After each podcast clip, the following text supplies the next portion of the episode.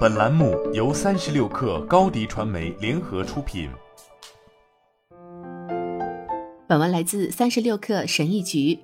阅读书籍的目标不应该是尽可能读更多的书，而是尽可能更多的学习书中的知识。一个人一年可以读三十本书，但几乎不记得书中讲过的一件事。同样的，另一个人可以读同样多的书，但他却能够从读书的过程中获得影响一生的真知灼见。今天我将分享五个习惯，帮助大家以最大限度地保留学过的知识，这样你就不会只是阅读的更多，而是学习的更多。一、突出重点知识，这是基本的。也许你可能已经在这么做了，因为提高你的知识记忆，首先就是要突出书中最重要的句子和段落。就我个人而言，我认为实现这一目的有三种不同的方法。重要的经验教训和知识可以通过下划线突出显示，突出显示真正具有开创性和影响力的内容，并在其旁边加上感叹号，在最重要的三到五章的标题旁边标记星号。这样做标记和突出显示会向你的大脑传递一种信号，提醒它这里需要格外注意，从而提高知识的记忆力。二，每章留出两分钟进行复习和回顾。当你看完一章时，不要急着看下一章。通常，一个新的章节意味着一个新的内容、新的观点和新的信息。所以，读完一章后，让你的大脑暂停一下，先处理和接受刚阅读过的内容和信息，并将所学到的知识从短期记忆转移到长期记忆。为了最大限度地提高这个过程，我建议每当读完一个章节后，花两分钟的时间进行一个简单的回顾。三，多次重读书籍。每当我重温书的时候，我要么能够学到上次没学到的新知识，要么就是书中的知识和经验对我的生活有一定的提醒和警示。当然，如果你愿意，你可以把整本书重读一遍。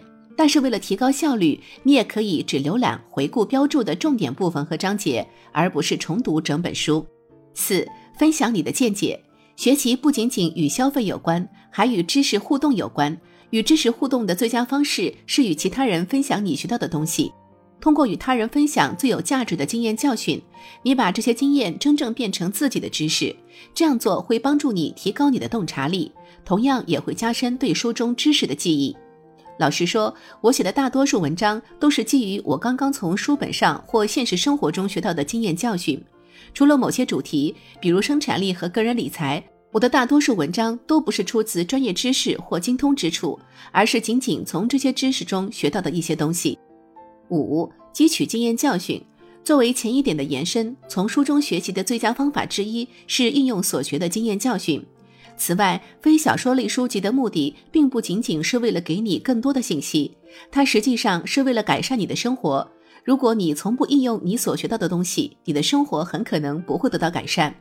当你读了几十本健身书却从不锻炼时，这就是无用的阅读，只会白白消耗你的时间和精力。当你读了各种各样的个人理财书籍却从不投资时，这同样也是无用的消费。当你读了各种各样关于创业的书却一直拖延自己创业时，这还是无用的消费。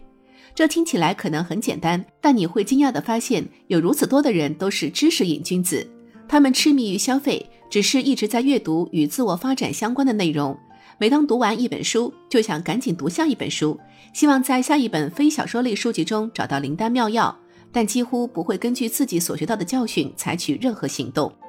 这是因为消费是很容易的部分，而生产是困难的部分。阅读有关锻炼或创业的文章很容易，但是真正去做就难多了。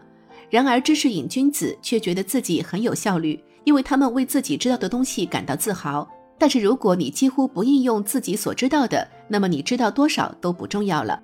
总而言之，当你读完一本书时，写下至少三个具体的行动点，并在继续读下一本书之前应用这些经验教训，你不仅会学到更多，还会让你的生活向前迈进。好了，本期节目就是这样，下期节目我们不见不散。